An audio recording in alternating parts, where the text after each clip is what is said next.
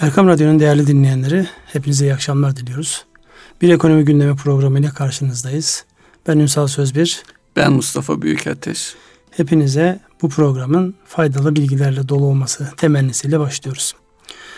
Ben bugün e, gelirken programa zihnimde birkaç tane husus vardı. O hususlardan, özellikle kavramlardan girmek istiyorum. Kavramlardan bir tanesi, bence en önemlilerden bir tanesi, geri bildirim kavramı. Şimdi geri bildirimi teknik olarak tarifini size bırakacağım. Yani geri bildirim nedir, nasıl işliyor mekanizması ve hayatımızda insan olarak bizim günlük hayatımızda, sosyal hayatımızda, iş dünyamızda, ekonomi ya da genel olarak e, daha makro konuları yorumlarken bu kavram nasıl işliyor? Eğer kavramı doğru yere oturtursak bundan sonra konuşacaklarımızın da neyi kastettiğimiz, nereye ulaşmaya çalıştığımız noktasını herhalde daha net oluruz. Değil mi? Evet. Evet, İyi, geri bildirim. Şeyden başladınız Ünsal Bey. Geri bildirim derken ne anlamamız lazım diye bir soruyla başlarsak. Somuttan ziyade önce genel bir tanımını yapalım ki, yani çünkü o sadece ekonomiyle alakalı geri bildirim dersek eksik bırakmış oluruz meseleyi. Ee, yani günlük hayatımızda geri bildirimler niye önemli konusu da dahil, evet. Lütfen yani çerçeveyi evet. daraltmayın. Ben biliyorum hemen somuta gireceksiniz. Somuttan ziyade önce bir çerçeveyi çizelim. Günlük hayatımızda geri bildirim niye önemli? Geri bildirim bizim kendimize bir başkasının ayna tutması gibi algılayabiliriz. Birisi bize, bizle ilgili olan, olmayan ne varsa onu ortaya koyması. Bunu sözle, davranışla, vücut diliyle, çeşitli yöntemlerle yapabilir. Veya bunu kişiler kendisi talep edebilir. Bu şekilde açıklayıcı oldu mu Ünsal Bey? Daha kısa geldi. O zaman yani, siz alınan bir şey midir, verilen bir şey midir, başka bir şey midir, ona bir bakarsak. Talep edilen ve alınan bir şey. Yani çift taraflı işleyen çift bir taraflı mekanizma. işleyen bir yani şey. Ortada bir hadise var, bir durum var. Evet. Bu durumu bizi ilgilendiren, bize bakan yönünü isteyebiliriz çevremizden. Evet, sorabiliriz. Ya buradan ne düşünüyorsun benim hakkımda?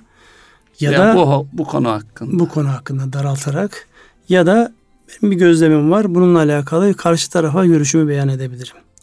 Bir de zaten kelimeyi kurarken kullandığım o gözlem ifadesi. En önemli geri bildirim gözlemdir. Yani çevreyle olan ilişkimizde, bütün sosyal hareketlerde ya da insan olarak e, koymuş olduğumuz tavırlarda yansımaları, hal ve hareketlerimizin çevredeki yansımaları, çevrenin biz olan yansımalarının çift taraflı izlenmesi, alınması, verilmesi ve gözlenmesi üzerine kurulu bir yapı. Şimdi buradan ekonomi arasında nasıl bir bağlantı kuracağız? Şu bağlantıyı kuracağız. Bütün sosyal olaylar ve bireysel olaylar sürekli etkileşim halinde. Yani e, geçtiğimiz yirmi dört Haziran'da bir seçim yapıldı ve seçimde bir sonuç çıktı. Şimdi o çıkan sonuç bizim açımızdan bir geri bildirim midir? Tabii, elbette. Nasıl bir geri bildirim sizce? E, milletimiz e, siyasilere bir hem tercihte bulundu. Bu tercih aynı zamanda herkes için geri bildirimdir. Zaten Cumhurbaşkanımız önemli bir e, e, cümle kurdu. Biz mesajı aldık dedi.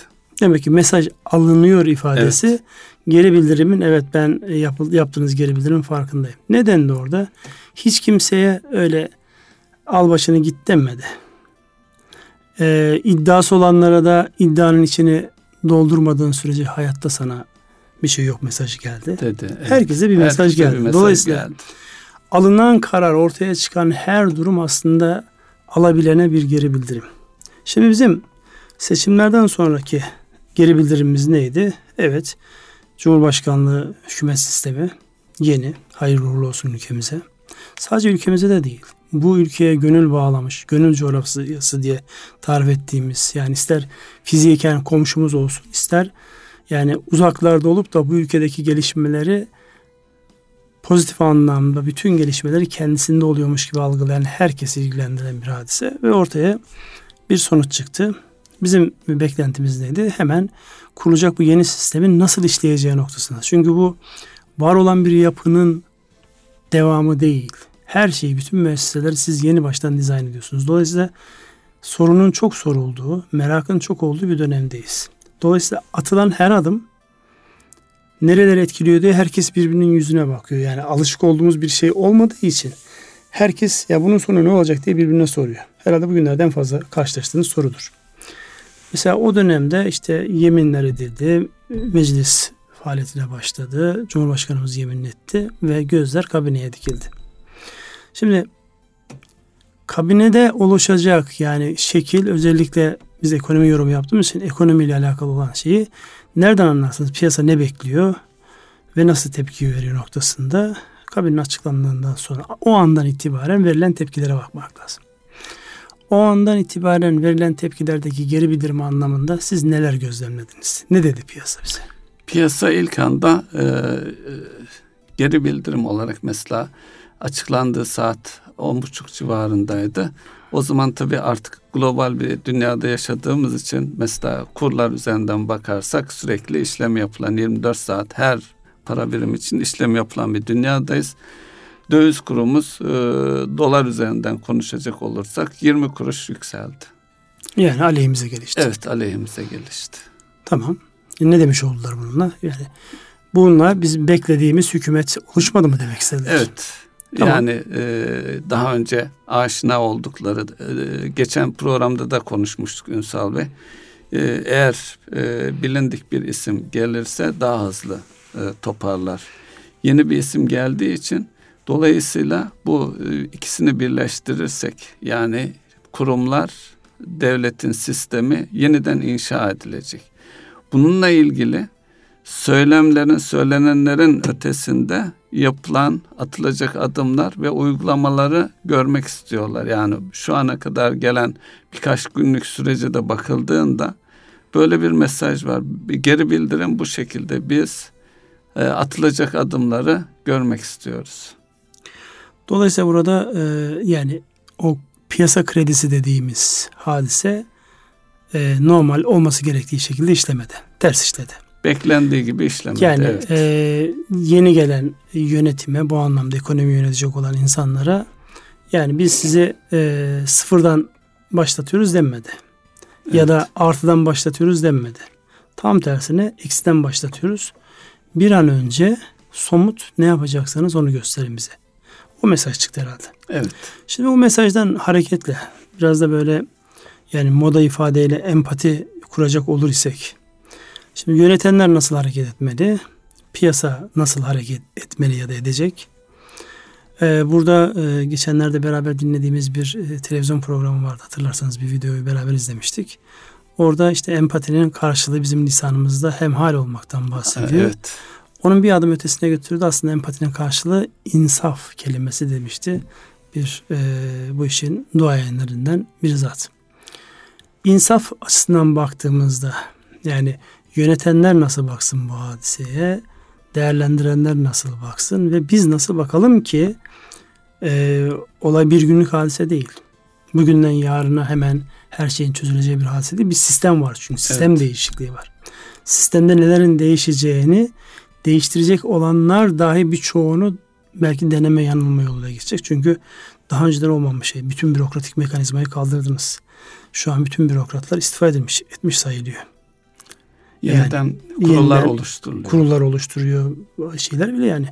Devletin valileri, kaymakamları bile aslında şu an baktığınızda ya da işte dün bir arkadaşımızla konuştuk. Ekonomiyle alakalı bir şey değil, bürokrat değil. Yani devlette böyle edebiyatta, arşivle alakalı bir şeyde ne yapıyorsunuz dedim. Hepimiz dedi şu an istifa etmiş durumdayız. Atarlarsa devam edeceğiz. Dolayısıyla sistem komple değiştiği için herkesin gözlem yaptığı bir dönem. Az önce de dedik ya, gözlem en önemli geri bildirimdir. Evet. Geri bildirime sebep olacak her tutum, davranış, yani daha öncekinde eğer bunu bir rakamla ifade edecek olsa on birimlik değer varsa şu an bin birimlik değerli hale geldi. Onun için beden dilleri çok önemli, ağızdan çıkacak olan kelimeler çok önemli. O insaf ya da empati ya da hemhal olma haliyle alakalı değerlendirdiğimizde yönetenler tarafından nasıl bir resim var? Yönetilenler tarafından nasıl bir resim var? Piyasa tarafından nasıl bir resim var? Biraz yorumlayalım beraber. Biz öncelikle yönetilen taraf olarak... O daha kolay diyorsun. O bizim için daha kolay. Çünkü mesela siz ne hissettiniz e, bu şeyi, tepkiye? Şimdi şu bir kesin, herkes e, Türkiye'de insanlar, ticaretle, sanayiyle uğraşan dediğiniz gibi şu an devletin kademelerinde devleti yöneten, ayakta tutan bürokrasi, bürokrat e, insanlarımız, e, sanayicimiz, bankacımız, yine yurt dışında bize e, bizimle ticareti olan, her türlü e, finansal ilişkisi olan herkes, e, tüm odağını, projektörleri bizim özellikle de şu anda e, hükümetin atacağı adımlara kilitlenmiş durumda. Onu bekliyorlar. Tabii bunu bekliyorken de hayat sürüyor. Dolayısıyla herkesin kendince bir beklentisi var. Dolayısıyla o beklentisi, algılar yeknesak olmayacağı için kendi beklenti ve algılarına göre pozisyon alıyorlar.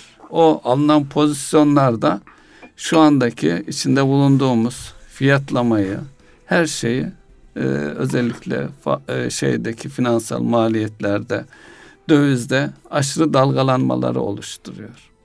Şimdi böyle bir dalgalan bizim tarafımızdan bakıldığında bu bir adım atılsın. Ee, söylen söylemler var, söylenenler var. Tabii bu da bir beklenti. Elbette daha iyi yönetileceğimiz noktasında bir sistem değiştirdik. Tamam, bu sistemin ilk adımları çok önemli. Ünsal Bey, biliyorsunuz sizde de doksan gün, yüz günlük süreçlerde koştuk da şeyde devlet yönetiminde de hükümette de şeyler vardır. Bu açıdan da bakılırsa ilk adımlar neyi işaret edecek? Pozitif yönde cesaretlendirici, ümidi aktı artıran, ümidi artıran, beklentiyi pozitif yönde geliştiren, e, can alıcı birkaç e, hemen ve hızlı bir şekilde adımlar atılması, kararların alınması ve harekete geçilmesi e, en büyük beklenti olarak düşünüyorum. Siz e, neler orada söyleyeceksiniz? E... Biraz daha e, bu e, özellikle ekonomiye etkileyen kararlarıyla, davranışlarıyla etkileyen işletmeleri, kuruluşları da içine alar, alar, alarak değerlendirseniz. Şimdi az önce konuşurken söylemiş olduğunuz o doksan gün, yüz gün yani gerçekten önemli olan bir süre. Yani bunu tabii biz icat etmemişiz. Daha çok bu batılı kültürün, özellikle rekabetin çok yoğun olduğu yerlerde, yönetim değişikliklerinde ya da yeni görevlendirmelerde, yani dışarıdan birileri değil ama içeriden göre terfilerin olduğu dönemlerde doksan gün içerisinde nelerin yapılacağına yönelik atılmış adımlar aslında ondan sonrasında belli ediyor. Bu bizim e, siyasi tarihimizde de var. Bir hükümet yüz günde anahtarlar vaat etmişti başka yerde, ama daha çok bu Amerika'da işleyen bir mekanizma. Hatta Amerika'daki mekanizma da şöyle: siyasi iktidar doksan gün, yüz gün içerisinde bir şey yapamadığı zaman ya da seçim öncesinde vaat ettiği şeyleri realize edemediği zaman onların ifade ettikleri bir topal ördek diye bir kavram var. O pozisyona düşüyor. Ondan sonraki süreçte artık sürekli bir güvensizliği tele, e, telkin ediyor. Şimdi bu işletmelerde de böyle normal e, kurulan aile e, müessesesi de böyle, bütün müesseseler de böyle. O ilk üç ay, dört ay fevkalade önemli. Burada vereceğiniz mesajlar ondan sonrasıyla alakalı gelecek olan e, e, asıl mesajların, asıl değişikliklerin de ön öncü e, göstergeleri. Şimdi burada bir sistem değişikliğine gidiyoruz. doksan gün, yüz gün işler mi mekanizması? Az önce program öncesinde de sizinle konuştuğumuz gibi şu an onun sanki biraz daha böyle tolereli olabileceği noktasında, yani bir taraftan çünkü sistem kurmaya çalışıyorsunuz. Yani şu an bütün organizasyon yapısı değişti devlette. Kimin kime raporlayacağı, kimin kiminle nasıl çalışacağı. Yani e, şöyle bir şey yaparsınız ki biz geçmişte bunu yaptık. Aynı işi yapmış insanlarla sistemi değiştirdiğinizde hep eski alışkanlıklarla devam insanlar edin. Oraya çekiyor. Boğuşur onlarla. Onlarla boğuşur. Dolayısıyla burada yapılan tercih, yani özellikle yani hükümet kabinenin kurulmasında yapılan tercih, eskiden gelen, eskiden beri aynı işi yapan hiç kimse yok. Evet. Herkes sistem hem dizayn edecek, hem öğrenecek, hem uygulayacak, öğretecek, hem de piyasaların beklentisini karşılayacak. Bu anlamda baktığımızda yani kolay bir mekanizma değil. Zor bir mekanizma. Burada bir kere yani Allah yardımcılar olsun. Önce o tarafa evet. ben bir e, altını çizeyim, çünkü o çok kolay bir hadise değil. Yani en basit bir işletmede bile bir yönetim değişikliği yaptığınızda gelen kişi alışık olan sistemle değil de kendi sistemini, kendisinin bildiği ama yapının bilmediği bir sistemi uygulamaya kalktığı zaman ömründen ömür gidiyor. Çok ciddi insan kaynakları değişimine gitmesi gerekiyor. Yeni yeteneklere ihtiyaç var. Şimdi bizim bu karşılaştığımız hadiseye baktığımızda yani Türkiye'nin Cumhurbaşkanlığı hükümet sistemiyle daha zihinlerimiz şey, oturmuş değil. Daha bir sürü düzenleme yapılacak. Şimdi bir taraftan orası var. Öbür taraftan da piyasada bizim gibi insanların yani bir an önce artık taşlar yerine otursa ne yapacaksak oturup planlama yapsak dediğimiz piyasa beklemiyor. Piyasa beklemiyor çünkü orada alacağınız var, borcunuz var, üreteyim mi, üretmeyeyim mi, yatırıma e, niyetlenmişsiniz, hatta yarısındasınız, yatırımı nerede götüreyim, yani mesela çevrede bugünlerde bakıyorum, e, özellikle inşaat sektörüyle alakalı, yani bazı işler durmuş durumda, bazıları devam ediyor. Belli ki yani şu süreci bir gözlemleme aşamasında, öbür tarafta da piyasanın en büyük oyuncuları olan bankaların duruşu var. Yani şu an baktığınızda ana hatları bank, bankacılık sistemidir. Piyasanın bundan sonraki gidişatıyla alakalı rotayı çizecek olan. Evet. Parayı veren. Parayı veren evet. Düdüğü çalar. Evet. Yani dolayısıyla peki onlara e, para bulma açısından rahatlar mı? Şuna bakıyorum işte mevduat toplama oranlarına baktığımızda şu an yüzde yirminin üzerine çıkmış durumda. Evet. Yani kaynak maliyeti İnanılmaz arttı. Şimdi yüzde yirmi ile kaynak toplayan bir bankanın bunun üzerine işte kasasında tutacağı, Merkez Bankası'na yatıracak topladığında en az otuz puanlık daha bir maliyet gelir. Yani otuz puan derken yüzde otuzu. Gelir maliyetler yüzde yirmi altıya. Şimdi yüzde yirmi altı ile kaçtan versin banka? Maliyeti banka kaçtan versin? Piyasa bunu kaçtan alsın ve para kazansın da ödesin geriye. Dolayısıyla hepimizin şu an cevap aradığı yer burası. Ya yani bu anlamda piyasanın da işi zor. Piyasanın da işi evet. sıkıntılı. O yetmiyormuş gibi bir de böyle dışarıdan gelen şeyler, böyle e, zihin kontrolüyle alakalı oynanan oyunlar var. Yani e, kimse kimseyi sevmiyor. Ama özellikle yani bir oyun kurulmuşken dışarıdan giren bir oyuncuyu hiç kimse sevmiyor. Şimdi dünya kendi içerisinde bir düzen kurmuşken Türkiye gibi bir oyuncu girmiş. Ben bölgesel güç olacağım. Bu bölgede ben de söz sahibiyim diyor. Ekonomik anlamda ben işte şunu yapacağım, bunu yapacağım diyor. Mevcut oyunu kurmuş olanların, masanın etrafında oturanların çok hoşlanmayacağı cümleler kuruyor. Dolayısıyla çok hoşlanmayacağı cümleler kurunca otomatik olarak diğerleri de ha öyle mi düşünüyorsun? Bir de niyetini de açık etmişsin. Senin niyetin gelip masaya oturmak. Evet. Biz seni Bizden masaya oturtmayız demelerinden daha tabii bir şey olamaz. Yani bu anlamda baktığımızda vay işte e, kalbi karalar, kötü bir şey söylememek için kendimi zor şöyle şöyle noktalar, siz nasıl yaparsınız falan demek gibi bir şey yok. Çünkü masa bir tane.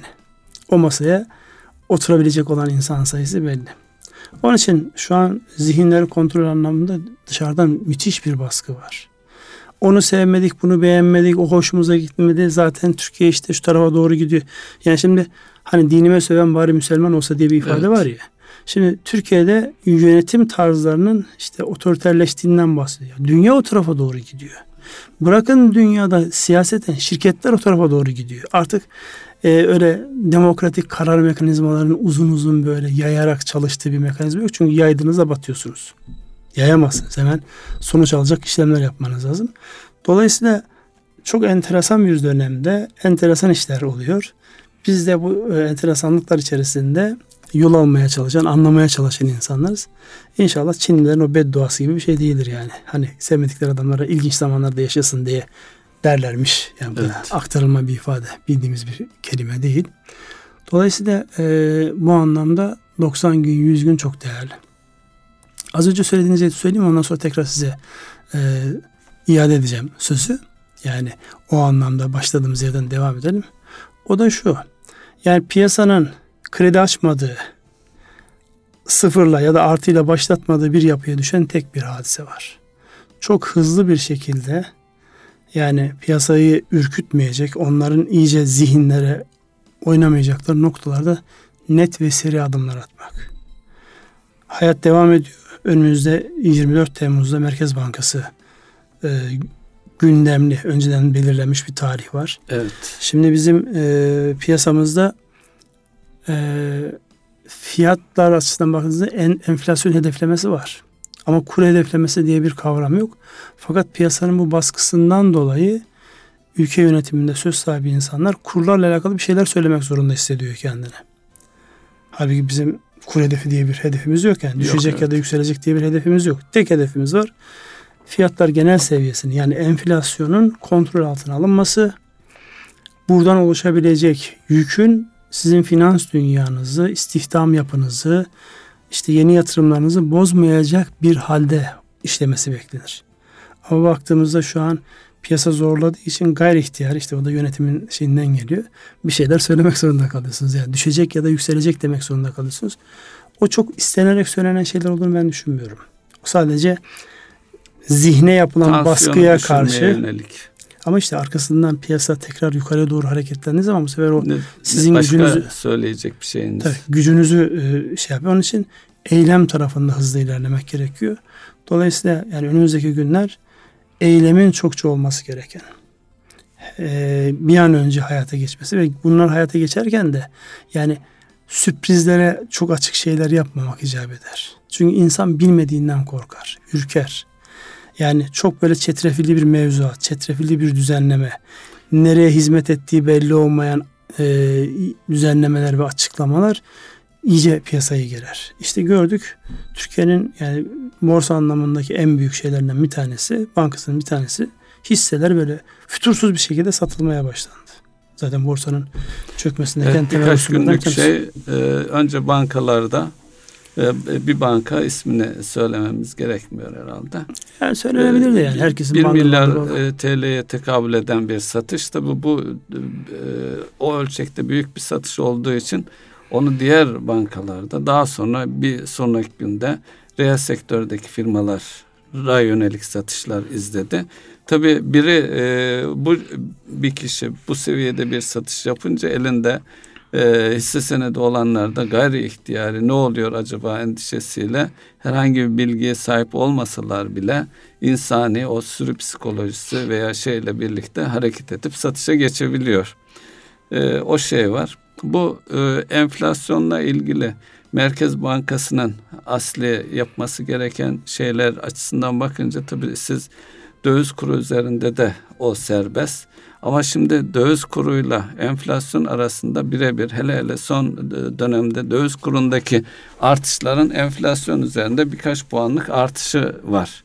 Şimdi bu süreç içerisinde şöyle bir fikir de düşünülebilir mi Ünsal Bey? Mesela mali politikalar üzerinde konuşulurken bütçe açığını biraz daha tolere edilir seviyeye çekip oradaki E, açıkla ne bileyim e, kurlar üzerinde e, biraz tansiyonu düşürücü, harareti alıcı e, bir şeyler yapılabilir mi diye size e, sorsam ne dersiniz? Şimdi bir tanesi uzun vadeli. E, benzer bir mekanizmayı da hatırlatayım aklıma geldiği için siz e, o konuda daha e, şeysiniz, yetkinsiniz.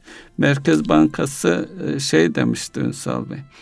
Devletin ihtiyaçları konusunda bankalara gitmeyin bana gelin demişti. O ne kadar devam ediyor bilmiyorum. Buna benzer bir mekanizma olabilir mi? Ya şimdi burada maliye politikaları dediğiniz şey bugünden yarına uygulanamaz. O daha uzun vadeli uygulanması gereken bir şey. Ama piyasanın içerisinde döviz kurları, faiz anlık.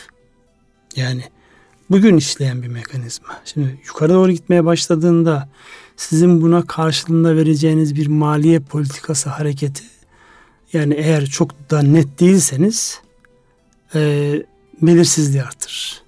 Dolayısıyla yani o biraz daha uzun zamana yayılacak bir hadise. Burada yapılacak en temel unsur şu. Yani şimdi piyasalar hep şunu gördüm. Başkalarının tecrübesi bizim için tecrübe değil ama en azından bir fikir verir.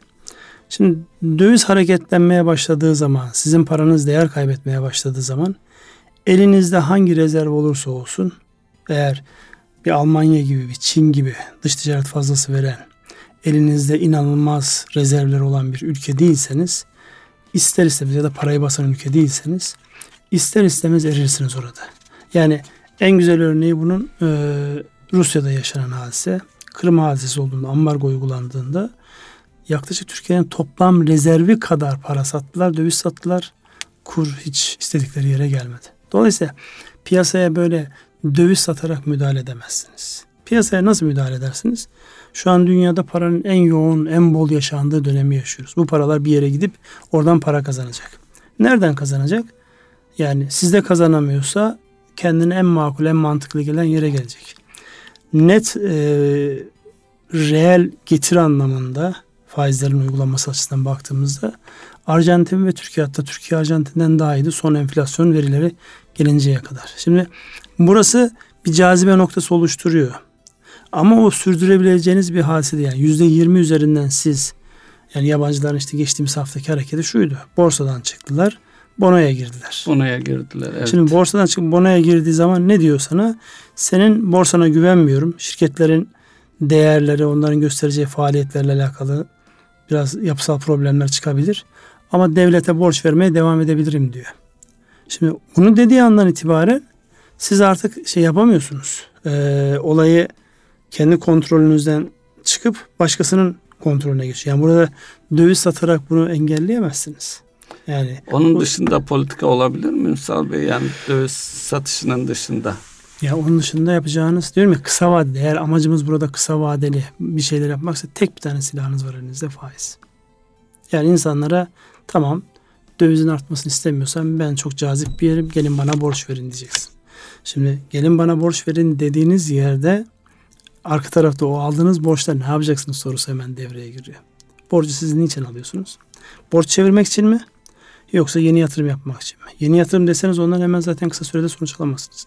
Büyük ihtimalle siz borcunuzu rahat çevirmek için yapacaksınız. Borcun borçla kapatılması ya da başka taraflardaki, işte az önce ne dediğiniz, bütçe açık, açığı gibi bir şey gündeme gelebilir. gelebilir Öyle bir evet. risk var. Şimdi siz bütçe açığınızı borçlanarak kapatmaya başladığınızda farklı bir sarmalın içerisine girersiniz. Bu, yani devlet yönetmeye gerek yok, işletme yönetmeye gerek yok. Bireysel anlamda da bir kere kaptırın şöyle kendinizi. Gelirinizin evet. üzerinde bir borcunuz olsun. Döndürmekte zorlanırsınız. Onun için bu konu, yani dediğim gibi, şeyler e, çok böyle sihirli, olağanüstü, kimsenin bilmediği şeyler yapmanıza gerek yok. Sadece yapan insanların, yani birbiriyle çelişkili açıklamalar yapacak, söz diliyle beden dili birbirini yapacak ve söylediğinizi hemen hayata geçirmek zorundasınız. Çünkü dediğim gibi, yani artıyla başlamadık, eksiyle başladık. Dolayısıyla bu eksiyi tölere edecek duruşlar, hareketler, evet biz bu işi biliyoruz tamam, yani uluslararası işte dünya bilmem ne bankasının C E O'sunu getirmedik biz bilmem nereye, ama yani gelen insanlar da o geldiğinde ne yapacaksa daha iyisini yapar. Çünkü bu ülkenin insanı mesajını bir şekilde vermeniz lazım sizin. Evet. Onun için piyasa böyle bir geri bildirim yaptı. Geri bildirimden buraya kadar geldik. Geldik. Evet, şimdi bu özellikle satışlarla alakalı, yani e, borsadaki bu net reel satışlarla alakalı bunun yansımaları nereye olur konusunu isterseniz biraz ele alalım. Çünkü bu ister istemez bütün dengeleri bozuyor. Önümüzdeki dönemde işte halka arzlarla kaynak sağlamayı düşünen bütün ümitleri yerle bir ettiriyoruz. Evet. Ne, ne var orada sizin açınızdan, yani notlarınız arasında? Orada bugün... şimdi şöyle bir düşünsek Ünsal Bey, şu anki kurlardaki dalgalanma biraz burayı etkileyen, olumsuz etkileyen bir şey diye düşünülebilir. Şöyle ki, bugün bir yabancı fon veya banka Türkiye'den hissesini de almak istediğini düşünelim. Şimdi kur, bir bakıyorsunuz işte dört doksan yediye dayanıyor, bakıyorsunuz dört seksene iniyor. Dolayısıyla bu dalgalanma çerçevesinde e, karar vericilerin işte hangi kurdan gireceğim, hangi fiyat seviyesinden alacağım, ne kadar taşıyacağım ve hangi fiyat seviyesinden belli bir kar alarak çıkacağım sorularının cevabını alabiliyor olması lazım.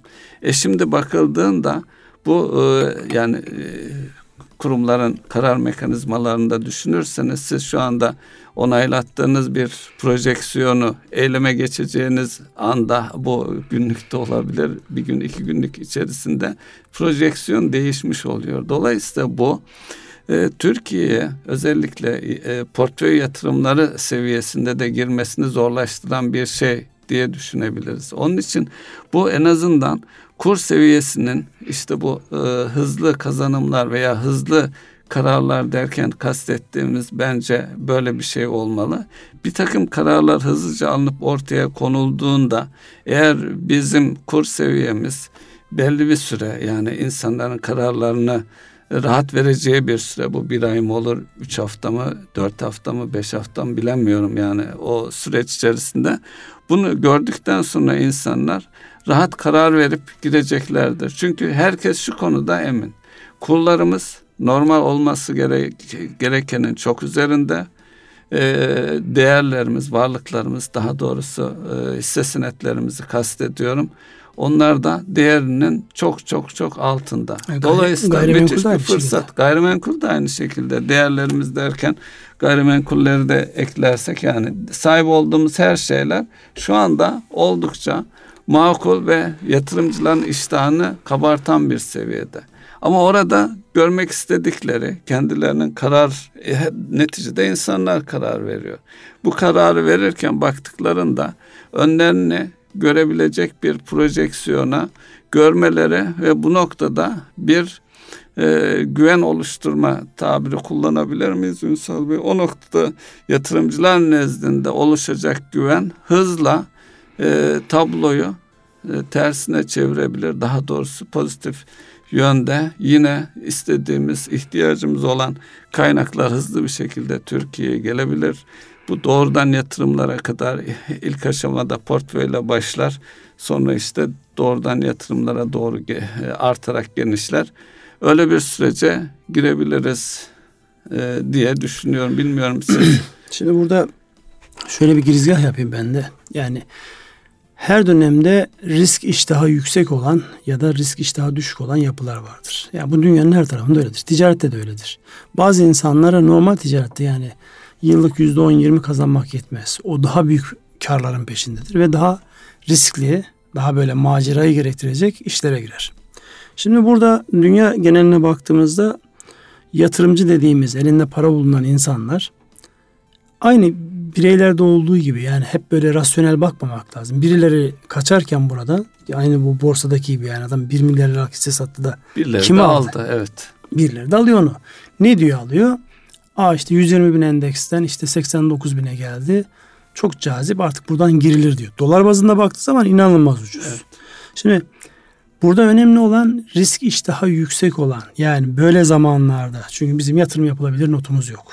Herhalde siz biraz Fitch'ten de bahsedeceksiniz bugün. Gerçi daha henüz şeylerini göremedik ama. E, dolayısıyla e, yatırım yapılabilir notumuz yok. Yatırım yapılabilir notumuz olmadığı bir ortamda risk iştahı yüksek olanlar, yani e, yüksek kar bekleyen, daha böyle hani macera perest kaynaklara ihtiyacınız oluyor. Şimdi macera perest kaynaklar gelip böyle sizde fabrika yatırım yapmazlar. Onlar daha çok işte günlük işte sıcak para dediğimiz işte borsa, işte döviz, oradan dönecek, devlete borç verecek ya da şirketlere borç verecek ama hızlı dönecek. Peraktif. Bunu her zaman bulabilme şansı var. Buna ihtiyacımız var mı? Buna da ihtiyacımız var. Çünkü şu an dünyada özellikle e, şirketlerin üst düzey yöneticileriyle alakalı yapılan şeylerde herkes iki bin on sekiz yılı için büyüme hedefi koyuyor. Yani firmalarla yapılan anketlerde ya da üst düzey yöneticilerle yapılan anketlerde yani büyük bir çoğunluğu evet biz bu sene büyüyeceğiz diyor. Peki yani tehdit ne? Ya büyürken ihtiyaç duyduğumuz kaynakları elde edemeyebiliriz. Ya da alacaklarımızın tahsilinde bazı ülkelerde ya da bazı şirketlerde zorlanabiliriz diyor. Şimdi bu bir korkuyla ümit arasındaki olunması gereken yer. Yani bir taraftan insanlar ticaretteki karı görüyor ama bir taraftan da bazı risklerin olabileceğini görüyor. Ona yönelik de işte sigorta mekanizması çalıştırılabilir. Bizim pekala burada yapmamız gereken en temel şey ne? Eğer biliniyorsak bildiğimiz yere, bizi bilen yerlere, bilinmiyorsak da bilinmemizin faydalı olduğu yerlere çok hızlı ziyaretlere ihtiyacımız var. İnsanların bizi tanımasına ihtiyaç var. Mesela I M F'in yapmış olduğu bir açıklama var Türkiye ile alakalı. Ee, ne istediğini, uzun vadeli, orta vadeli ne istediğini bilen bir hükümetin kurulması güçlü bir e, etkidir. Biz buradan pozitifiz diyorlar. İnşallah bu söylediklerinde şeydirler yani samimidirler. Ama baktığınızda bizim orta ve uzun vadede nereye gideceğimiz noktasında bir problemimiz yok. Orta Herkesin kafasında bir şey var. Net. Yani herkes biliyor ne olması gerektiğini. Çünkü biz gördük yani.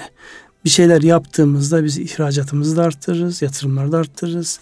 Asıl mesele kısa vadedeki şu önümüzdeki meselelerde hani postu deldirmeden, canımızı yakmadan, yanlış bir şeyler olmadan, piyasanın birbirine olan güvenini yerle bir etmeden yapılabilecek olan şeylerdir ki bu da dediğim gibi çok icraat, az konuşma ister. Evet. Ya da her konuşulanın icraata döküldüğünü. İcraata döküldüğünü göstermek.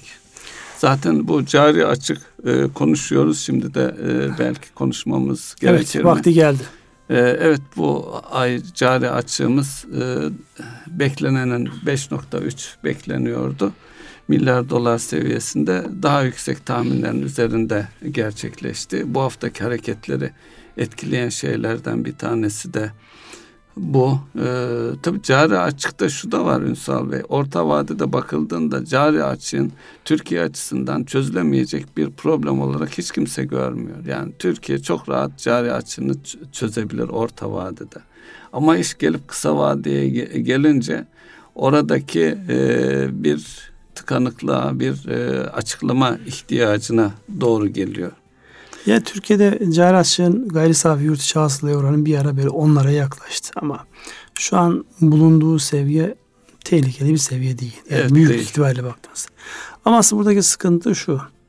Yani kurların bu kadar cazip olduğu, yani özellikle dış ticaret tarafında, yani cari açıktan ziyade bir de dış ticaret açığımız var orada. Kurların bu kadar yüksek olduğu ortamda hala ithalatın bu kadar yüksek seviyede cereyan ediyor olması, bizim aslında imalat sektörünün içeride tükettiğimiz ürünlerde de, ihraç ettiğimiz ürünlerde de çok ciddi bir dışarıya endeksli olma, ham madde anlamda dışarıya endeksli olma. Dolayısıyla e, kurun ne olursa olsun alma zorunluluğuna endeksli olmak gibi bir yapısal problemimiz var. Yani bunu nasıl aşacağızın üzerine kafa yormak lazım. İşte o evet. orta vadeli orta vadeli program onu gerektiriyor. Yoksa kısa vadede evet bütün e, çünkü değerlendirme kuruluşları değerlendirme yaparken olumlulara çok dikkat kesilmiyorlar. Olumsuzlara dikkat kesiliyorlar. İki tane temel başlık var. Enflasyon ve cari açık. Cari açık. Siyasi istikrarla alakalı cümleler kurarlardı. Onları kuracaklar, artık bir pozisyon yok. En yoğun oydu seçime yani. kadar. O bir anda bitti. Dolayısıyla o bittiği için ya bundan sonra yani olumsuz bir değerlendirme çıksa da, görünümü de bozsalar, notu da düşürseler anlamı yok. Çünkü en önemli argüman ellerinden gitti. Şu an Türkiye'de siyaseten herhangi bir şey yok. Önümüzde bir yerel seçimler var ama o yerel seçimlerin baktığımızda şu anki karar mekanizmalarını etkileyen bir tarafı yok. yok. Onun için bizim burada kısa vadeli olarak özellikle fiyatlar genel seviyesinde, yani enflasyonla mücadele konusunda Merkez Bankası'nın duruşu ve bilinen, yani herkesin bildiği, çünkü bildiği az önce de söyledik ya, bilinen insanlara güven telkin eder. Bildiği yöntemlerle yapılacak olan mücadeleler, öbür mücadeleleri, yani daha yapısal olan mücadeleleri engellenmeksizin, yani piyasanın beklentisi eğer enflasyondan dolayı yirmi dört Temmuz'da e, politika faiz oranının artırılması yönündeyse bir puan artırılabilir, orada problem yok. Zaten şu an yani hani makul seviyede değil ki değil. bir puan daha artırsan ne olur, ama beklentileri kırma. Evet, bu insanlar ne yaptıklarını biliyorlar, ne istediklerini biliyorlar, bundan sonra da doğru adımlar atacaklar noktasında bir mesaj olacaksa o yapılmalı.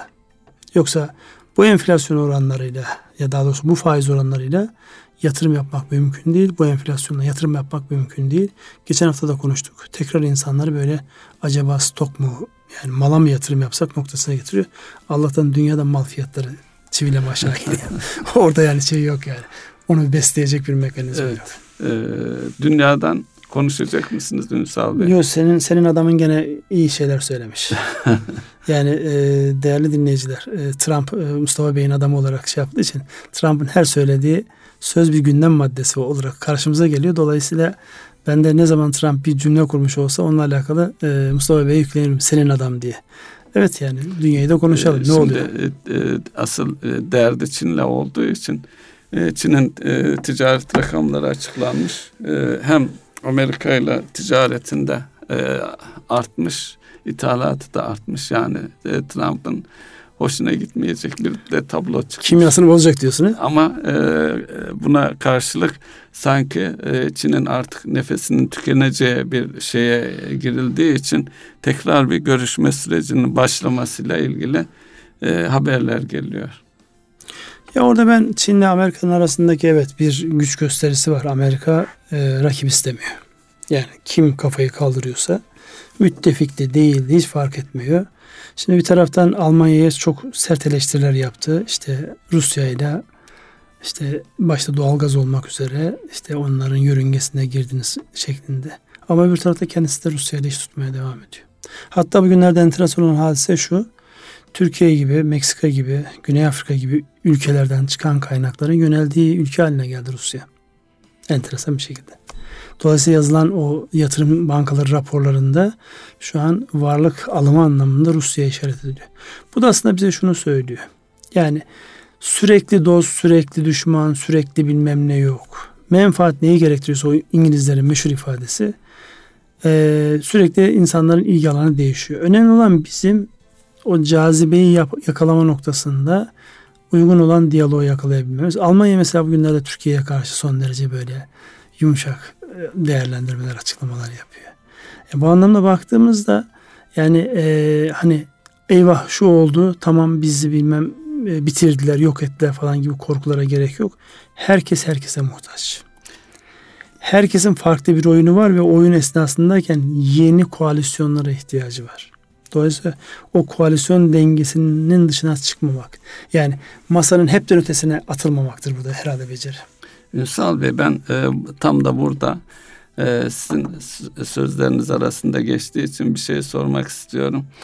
Şimdi yatırım bankasından bahsettiniz. Türkiye'nin yatırım ihtiyaçları ve bankacılık sistemi bütünüyle tabloya bir bütün olarak baktığımızda yatırım bankalarına olan ihtiyaç e, var mı, nedir?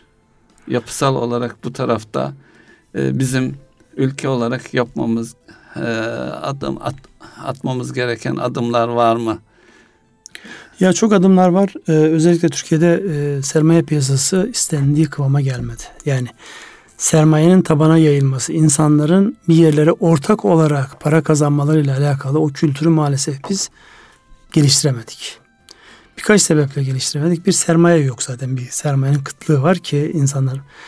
Öbürü de bugüne kadarki uygulamalarında insanların yatırım yaptıkları şirketlerde bu işte işçi şirketleri olmuş, yurt dışından gelen kaynaklarla kurulan şirketler olmuş ya da e, belli lokallerde, belli bölgelerde kurulan şirketler olsun ya da kooperatifler olsun. Zaman içerisinde o yönetimi ele geçirmekle alakalı olan olumsuz şeyler insanların buralarla alakasını kesmiş.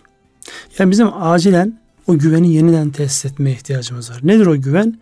İnsanların iyi yönetildiğini ya da yönetiminin iyi denetlendiği yapılara sermaye bağlı, ortak olarak sermaye bağlayacağı yapılara ihtiyacımız var. Bunu yapacak olanlardan bir tanesi eğer sermaye piyasasıysa, öbürü borsa ise bir de bunun aracılığını yapacak olan yatırım bankalarıdır. Bizde aracı kurum diye bir kavram var. Yani tamamen borsadaki o hisse alım satımı, hisse alım satımı biraz da böyle spekülatif şeylerle alakalı böyle sayıları böyle yüzlere ulaşan, yüzlerin üzerine çıkan bir aracı kurum var ama bunlar yatırım bankacılığı anlamında gerçekten yatırım bankacısı değil. Bizim şu an en büyük problemlerimizden bir tanesi, bunu siz de yaşıyorsunuz. Çok iyi iş yapan firmalarımız var. Bu firmaların kendilerini büyütürken, geliştirirken lazım gelen eğitime, lazım gelen yol haritalarına ve lazım gelen neyi nasıl en uyguna bulacaklarıyla alakalı ve dünyayı görebilecek bakış açısına ihtiyaç var. Bunu da yapacak olan yatırım bankasıdır. Mesela Türkiye'de Avrupa Yatırım Bankası'nın yapmış olduğu bir şey var. Yani sayısı çok yoğun olmamakla beraber Türkiye'de finansal danışmanlık yapabilecek olan insanları eğitiyorlar. Çünkü geçmişte işte bizim bir finans sektöründe bulunmuş, hasbelkader finansın içinde bulunmuş herkes danışmanım diye çıkıyor e, şeye, sahneye. Ama baktığınızda yani bildik bir yerlerde görünmenin ötesinde farklı bir şey yok. Dünya çok de, hızlı değişiyor. Ya da başka bir firmada işleyen bir mekanizma burada işlemiyor. Dolayısıyla bunların hepsini birlikte yapacak olan o yatırım bankacılığı mantığını acilen e, kurgulamamız lazım. Mesela devlet bankaları var. Şu an sektörün belli bir kısmını kontrollerinde tutuyorlar. Allah'tan da onlar var yani. Onlar piyasadan çekildiği zaman belli dönemlerde, özellikle bu şu an maliyetin çok yukarı gittiği dönemlerde e, özel sektör bankaları biraz daha çekingen davranıyor. Şimdi bunun yanında bir Kalkınma Bankasımız var. Bankamız var. Kalkınma ve Yatırım Bankası'yla evet. birlikte şey yapıyor. Devletin. Fakat var mı yok mu çok hissetmiyorsunuz. Dolayısıyla buraların aktif hale gelmesi. Yani Anadolu'da işte o gördüğümüz çok iyi iş yapmış firmaların bir üst seviyeye var geçmesinde. Var mı yok mu derken firmaların erişebilir ve aklına gelebilir bir e, şeyde olmasını kastediyorsunuz. Aynen öyle yani var yoksa yani baktığınızda ha, evet. bunlar halka da açık bilançoları da yayınlanıyor. Ama sayıları da az yalnız. Bir tane zaten. Bir de e, şeyim var. Ha, özel sektör var. Özel, sektör. özel sektörde birkaç tane yatırım bankası var. Exim Bank'da bir yatırım bankası olarak değerlendirdiğinde şu an en aktif yatırım bankası Exim Bank.